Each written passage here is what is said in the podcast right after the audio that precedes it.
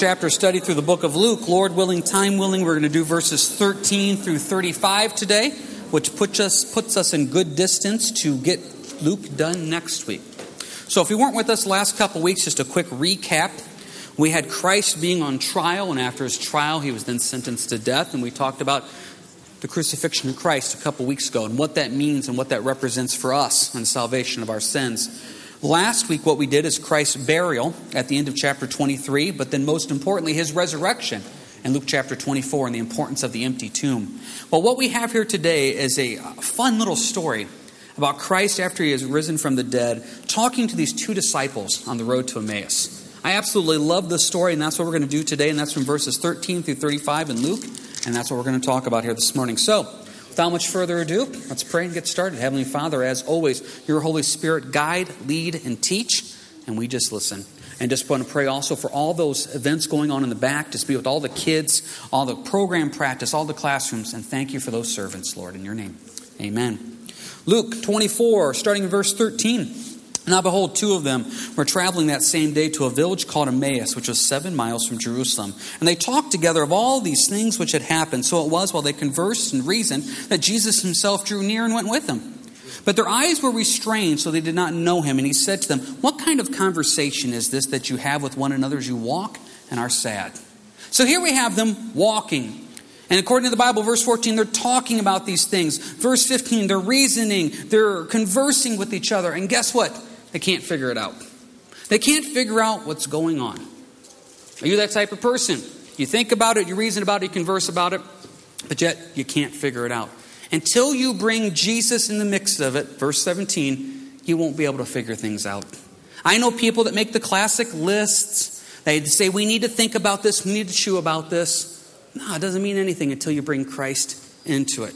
I've seen people out here at church, myself included, make huge life choices changing jobs, marrying, uh, selling a house, buying a house, and they make these decisions based on their own wisdom and intellect after what? Talking, conversing, and reasoning with themselves, with others. That's a dangerous place to be. I've come to this conclusion the most dangerous person I can talk to in this world is myself. When I talk to myself, I agree with everything I say. I think I'm brilliant. I think I'm funny. I think I'm great. So I have these conversations with myself and guess what happens? It usually doesn't go good. If you want to further study on this, it's kind of interesting. There's a guy by the name of Jeroboam in 1 Kings 12. And Jeroboam in 1 Kings 12, what happened is this is after Solomon died, the kingdom was divided into two kingdoms. You had the southern tribes of Judah and Benjamin, then you had the northern tribes. Well, Jeroboam was king of the northern tribes. The problem was he didn't have Jerusalem. So all of his people went down to Jerusalem. That's where the temple was. That's where the sacrifices were happening. So Jeroboam came up with this great idea to basically start his own religion. They would start their own sacrifices up north. According to the Bible, they would make anybody a priest. You didn't have to be a Levite, anybody could be a priest. Where did Jeroboam come up with these great ideas? The Bible says in 1 Kings chapter 12, he came up with these great ideas by talking within his own heart. When you talk to yourself, everything makes perfect sense. Everybody else is completely wrong and you're completely right. There's a danger in that. So I'm the most dangerous person to talk to is me. You know who the second most dangerous person to talk to in my life is? My wife. Now, I'm not picking on her. Don't take it that way. Because this is why. We've known each other for about 20 years. There's no filter in what's being said. So what happens is, and you guys do this, you come home from work and you're frustrated about something at work. You're frustrated with the person. You come home to your spouse. Your spouse says, How the day go? Oh, man, you won't believe what he did today. And all of a sudden, you start speaking about what he did today. And you start saying things that aren't very Christ like, but no one else heard him except your spouse. So it's really okay. And what happens is sometimes those people we're closest to, we have no filter with, and I've heard people say this before oh, I love them because I can say anything I want to them that's maybe not good. Because what happens when we have these conversations, we start saying things we shouldn't be saying. We start venting and complaining and sometimes acting unchristlike where we shouldn't be, but we think it's okay. Because this is our wife, our husband, our loved one, etc. I tell you, if you want a good, godly, productive, encouraging conversation, verse 17, make sure you include Jesus in it. When you include Jesus in your conversations, things just go better. If you don't include Jesus, you have a conversation, you have reasoning, you have talking that will get you nowhere. It's based on the wisdom of man. Always bring Christ into your conversations, be it with yourself, be it with others, and let the Lord guide and direct that conversation. What happens now? Let's see, verse 18. Then the one whose name was Cleopas answered and said to him, Are you the only stranger in Jerusalem? And have you not known the things which happened there in these days? And he said to them, What things? So they said to him, The things concerning Jesus of Nazareth, who was a prophet, mighty indeed in word before God and all the people, and how the chief priests and our rulers delivered him to be condemned to death and crucified him. But we were hoping that it was he who was going to redeem Israel. Indeed, besides all this, today is the third day since these things happened. Yes, and certain women of our company who arrived at the tomb early astonished us. When they did not find his body, they came saying that they had also seen a vision of angels who said he was alive, and certain of those who were with us went to the tomb, found it just as the women had said, but him they did not see. What you have in verses really uh, 18 through 24 is a wonderful recap of everything we've talked about. Problem is, with human intellect, they're just completely confused. Yes, they got the facts basically right. Yep, they got the information right. But guess what? They don't have peace of heart about this. They don't have wisdom about this. I've seen people be able to quote the verses to me, but not be able to live the verses. I've seen people be able to explain to me the fundamentals of Christianity, but yet not apply it to their lives. So in verses 18 through 24, they get it, but they don't get it. So what's the response to Christ? Verse 25, then he said to him, O foolish ones. O foolish ones. Now, every time I read that, I always think Christ is a bit hard. O foolish ones. O foolish ones and slow of heart to believe, and all of the prophets have spoken. Sounds like he's kind of putting them down. If you actually look up this phrase, O foolish ones, in the Greek, it's actually kind of a loving term. It really kind of is. Quick story about this. At home, the boys like to take all the cushions off the couch. That's one of the favorite things they can do. And they love to build stuff with these cushions. They just absolutely love it. They'll build forts with them, they'll build houses with them. One of their favorite things to build is what they call launching pads. And it's exactly what it sounds like. So they take these cushions off, they jump off the couch onto a launching pad, and then jump to another launching pad and another launching pad. And they end up finally jumping across the whole living room on these launching pads. Now, as with anybody with numerous children, we would never have allowed the first one to do that. Second one, maybe. The third one, sure. Fourth one, we don't care. Fifth one, I didn't even know we had a fifth one to last week. So they're jumping across these things. Life goes on. Problem is, our youngest, who's 18 months, Tyrus, he loves to do what the big buddies do. So he loves to jump off the couch onto the launching pads and try to do it. Problem is, sometimes Tyrus climbs up on the couch and jumps off the launching pad when the cushions are still on the couch. And he'll just go flat on the floor.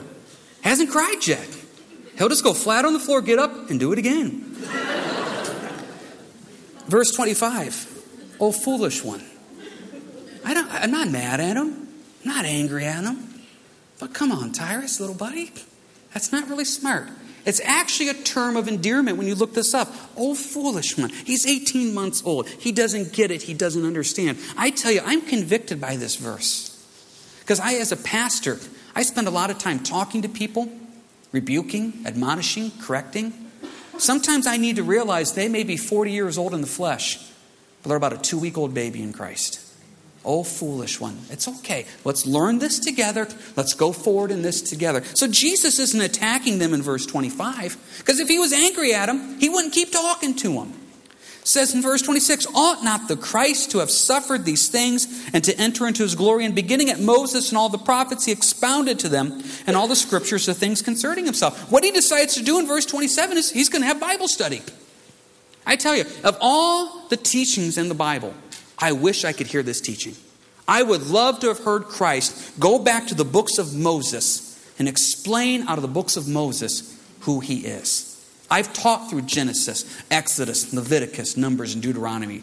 I've taught through the first five books of the Bible. And I run across some of those passages and I scratch my head saying, Lord, what do you want me to get out of this? I would love to hear Christ take on Genesis, Exodus, Leviticus, Numbers, and Deuteronomy and how it pertains to him. I would love that. If you're taking notes, write this verse down. Hebrews 10, verse 7. Hebrews 10, verse 7. It says, All of the book is written about me. Jesus says, All of the book is written about me. When I get into the Old Testament and I start teaching some of those kind of funky books in the Old Testament, I always try to look at them through the lens of Jesus. A few years ago, we did a teaching through Leviticus and we talked about the different sacrifices. If you just study out the sacrifices of Leviticus, it's boring, it's bloody, and you get nothing out of it. But when you study out the sacrifices of Jesus through the lens of Jesus himself, wow, you start seeing something. When you study out the temple and you start realizing all the dimensions and make it out of this wood and this gold and do this, okay, that's not exciting. But when you start looking at the temple through the lens of Jesus, Jesus is in the temple. Jesus is the temple. It's an amazing study. So Christ is there in Genesis, Exodus, Leviticus, Numbers, and Deuteronomy. And he decides in verse 27 I'm going to teach them about me through that. Now imagine today someone came up to you and said, Tell me about Jesus. I doubt the first books we go to are Genesis, Exodus, Leviticus, Numbers, or Deuteronomy. But that's where Christ went. Turn, if you will, with me to 2 Timothy, please. 2 Timothy 2. Keep your hand here in Luke 24. We're coming right back. But this is an important verse to know and understand. 2 Timothy. Most people believe that 2 Timothy is Paul's final epistle that he wrote, his swan song. He wrote it to Timothy. Paul is at the end of his life.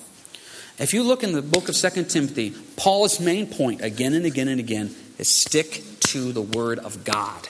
That's what he keeps telling Timothy. Stick to the word of God. I think he sums it up perfectly in 2 Timothy chapter 2, verse 15. Be diligent to present yourself approved to God, a worker who does not need to be ashamed, rightly dividing the word of truth. He tells Timothy, know your Bible, be able to divide your Bible, understand your Bible, and be diligent in that. Let me ask you this. If someone came up to you and said, Can you explain to me what it means to be a Christian? Can you, can you answer that? And I don't say that to pick, I'm, I'm really asking. If someone came up to you and said, How can I be saved? Can we answer these fundamental questions of being a Christian?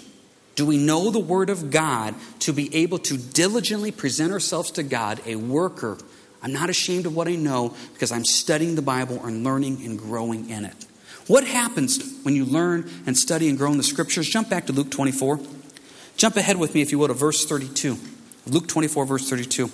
And they said to one another, Did not our heart burn within us while he talked with us on the road and while he opened the scriptures to us? Do you want your heart to burn for the Lord? Get in the Word. See, now here's the problem. If we would ask Christians, what makes your heart burn for the Lord? Some would say worship. Worship's great. Third of the service we do out here is worship. We see the importance of worship. Some would say, no, it's fellowship.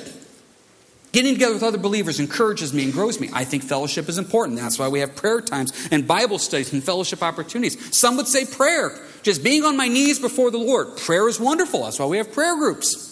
Some of you would say service, that's why we give service opportunities. Worship, fellowship, service, prayer, those are all important.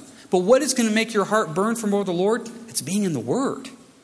That's what it is. Look at verse 32 one more time. Did not our heart burn within us while he talked with us on the road, while he opened the scriptures to us? When you spend time with Jesus in the Word, your heart burns for more of him. It just will. I have seen it in my life. If I get out of my time in the Word, it's really easy to stay out of my time in the Word. I mean, it's really easy. Start missing a little bit here and there, I can go days. But yet, when I'm in it, I'm excited to see what God has to say the next day. Now, let's just be honest. Why don't we get into the Word? We have lots of reasons. I don't have time. That's really just an excuse. There's always time. I don't get anything out of it. I got to be honest, there's some passages I don't get anything out of.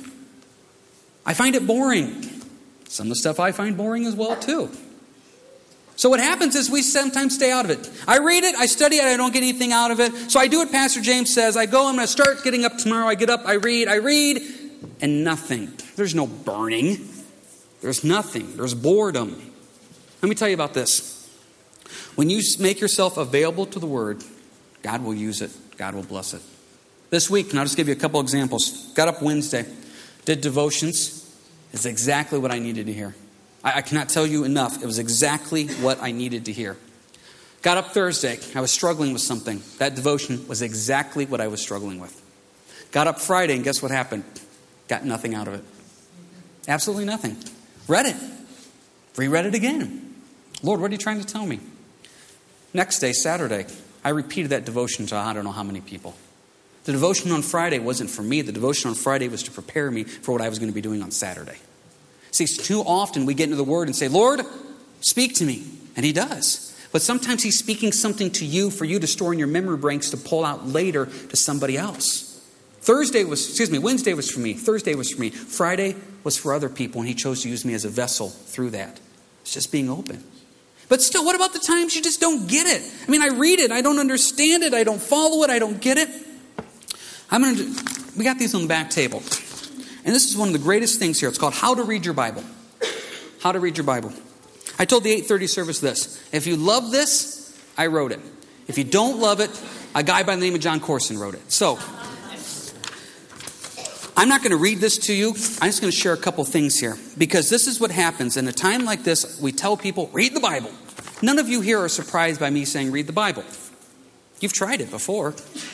Once again, you don't get anything out of it, you don't understand it, you find it boring. He's just got a couple quick points here, and I just want to share these, and I'll let you take one of these home, and if we run out on the back, we can always make more copies. First thing he says when it comes to reading and studying the Bible, he goes, read consistently. Read consistently. He goes from cover to cover, chapter by chapter, verse by verse. Read the Bible consistently. Don't worry about those things you don't understand. If you're reading through the Bible, you will come across some things which confuse you initially. But there will also be a bunch of things that will jump out at you. Important things for you to do, essential things for you to know. Consistently. Being in the Word consistently. You make that a daily thing, and I cannot stress this to you enough. It's not homework, it's not a have to. Guess what? If you get up tomorrow and spend time in prayer in the Word, God loves you unconditionally. If you get up tomorrow and you don't spend time prayer in the Word, God loves you unconditionally. It's not homework. I choose to. This is something I consistently choose to do because I see the value of it. I want my heart to burn for the things of the Lord. So I'm in it consistently. Next thing, read expectantly. I like this. Read expectantly. What does it mean to read with expectancy? I believe it means you come to your devotions, to Bible studies, to church with pencil and paper in hand, ready to take note of that which the Lord would speak to you. You trust that He's going to say something. When I study and I read at home, I take notes. I am not an auditory learner. If I have to sit and listen, I get nothing out of it. I got to underline, I got to write. As I come across a passage that hits me, I will stop what I'm doing and I will write that passage out by hand. If you come to my house and my fridge, I have verses written out because that's what I need to study and learn. I read it expectantly. I trust the Lord's going to say something. Real quick, I'm being expectant about this.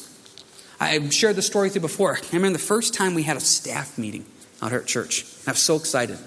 First time we had all of us together as the staff. So here we are. It's me, it's Pastor Rich, it's Tony, it's Nancy. This was a few years ago, and we were starting to meet on Tuesdays. And so we sat down for this staff meeting. We're in my office, and we start out with prayer, and I look up and I see Tony and Nancy both have a pad with a pencil in their hand.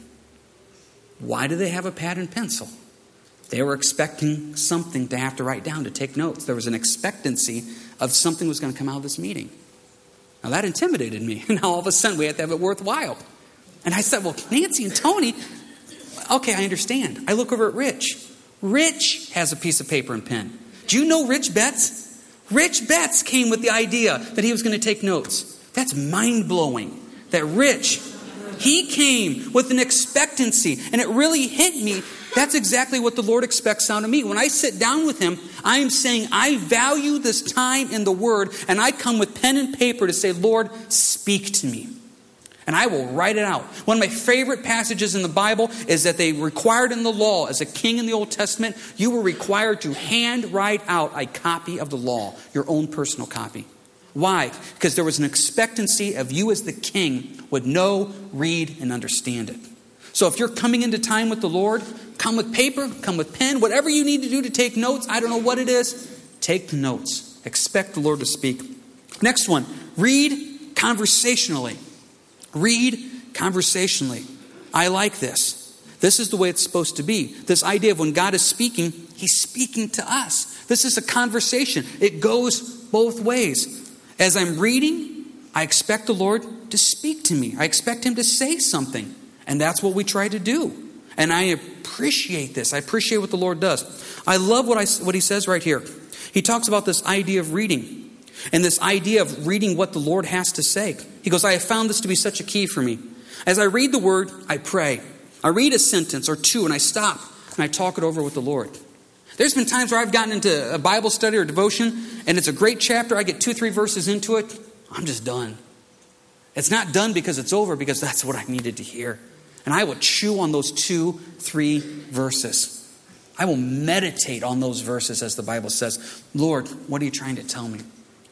See, if you go in with the mindset of homework, you get there and you look at your daily reading or your devotional or whatever you're studying through, and you say, oh, good, it's only 10 verses today. I got a big day. I'm glad I can get it done. If it's conversational, it's like, Lord, I don't want this to end. I want to keep talking to you. I want to keep talking to you. Next one, last one. Read obediently. Read obediently. To those who say, I just don't get anything out of Bible study or morning devotions, my question is this Have you done the last thing God told you to do? After all, why should God give us more information and more instruction and more input if we have not been obedient to what He's already brought to our attention? How true is that? If God tells you to do step A and you don't like step A, so you want to skip step A and go to step B, God says, no, we're going to stay at step A for a while. I've noticed when I struggle with things, let's say it's my temper, every devotional is about anger. So after a while, I start reading it, and it's like, oh, I already read this verse a couple of days ago on anger. Yeah, God says you haven't passed the test yet. Let's go over it again and again and again. If you find yourself dry spiritually, you find yourself burdened by being in the Word, it's boring, I don't get it, I don't understand it. I encourage you, take home one of those things, they're on the back table, and start reading the Bible that way. Obediently, conversationally. Read it expectantly. Read it consistently. Because what happens when you do those things? Verse 32 your heart burns within you because you have more time with the Lord. That's what it comes down to. Verse 28 Then they drew near to the village where they were going, and he indicated that he would have gone farther. But they constrained him, saying, Abide with us, for it is toward evening, and the day is far spent. And he went in to stay with them. Now it came to pass as he sat at the table with them that he took bread, blessed and broke it, and gave it to them. Then their eyes were open, and they knew him, and he vanished from their sight. How do you really know who Jesus is? By spending time with him, dining with him, being with him. Too often we treat our relationship with Christ as a Sunday morning from 10 to 11:30. There's a daily time of growing and being with the Lord. And as you spend time with him, verse 31, your eyes are opened. You get him. You get who he is. And not only with time with the Lord, I also believe this in the body of Christ. One of the things that we like to do out here at church is we like to try to go out with people and grab a bite with them. Now, as my family has grown numerically and as the church has grown numerically, it gets harder to do. So sometimes Pastor Rich does, or somebody else from church will invite somebody out because we feel that's a way to really get a chance to know somebody is to sit down and break bread together. That's how you get to know it. How did they know who Jesus was? Was it the teaching in verse 27? No, it was when they sat down with him face to face and broke bread. There's something about fellowship. There's something about being part of the body and the encouragement of that.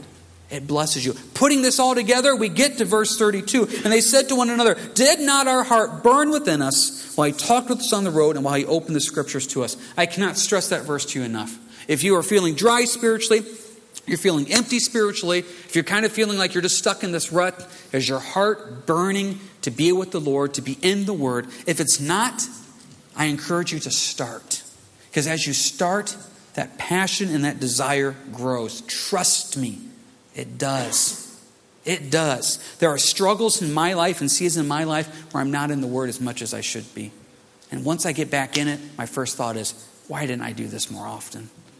Why haven't I done this on a regular basis? Verse 33 So they rose up that very hour and returned to Jerusalem and found the eleven and those who were with them gathered together, saying, The Lord is risen indeed and has appeared to Simon. And they told him about the things that had happened on the road and how he was known to them in the breaking of bread. What is the result of knowing Christ personally and having your heart burn within you for him? The result is what? Verse 33 you have to go tell people about it. That is one sign of a healthy sheep. As a healthy sheep of the Lord, you want to go have more healthy sheep. One sign of you knowing Jesus personally is you want to go tell people about him. I was texting back and forth with somebody this week, and they said a phrase that really hit me. They said how they wanted to introduce their family to their best friend, Jesus. I thought, how neat is that? I want to introduce their family to their best friend, Jesus. I love that. When you know Christ and your heart burns within Him for Him, you just want to tell people about Him. Now, why don't we tell people about the Lord? There's lots of obstacles. Did you catch this? Put this all together. This is important about knowing all how these verses come together. Verse 33, they're going to go back to Jerusalem. Now, we already know from verse 13 that that was seven miles away. They've already traveled this today. And we already know here from looking at uh, verse 29 that it's evening and the day is far spent. Now, let's make a 21st century version of this story. Oh, man, that was Jesus.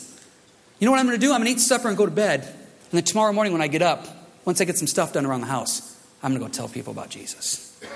These guys did it right then. They were willing to travel the seven miles back to Jerusalem. They were willing to go. I don't know if they got a chance to eat or not. It would kind of freak me out in the middle of food if someone disappeared, so I doubt they finished their supper. So they're traveling seven miles back to Jerusalem. They probably didn't eat, and they're going right back to where they were. And there was not a single obstacle to it. Why? Because they were excited about Jesus. Now just think about that for a second. I'm excited about the Lord, but I want the Lord to fit into the excitement of my life and my time frame. Lord, I'm really excited now. So please bring somebody into my life right now. Now, tomorrow, it's a busy day. So if you could wait and just, I'm so excited about you, Lord, but could you just wait till Tuesday? Because Tuesday I can be more excited about you. It doesn't work that way.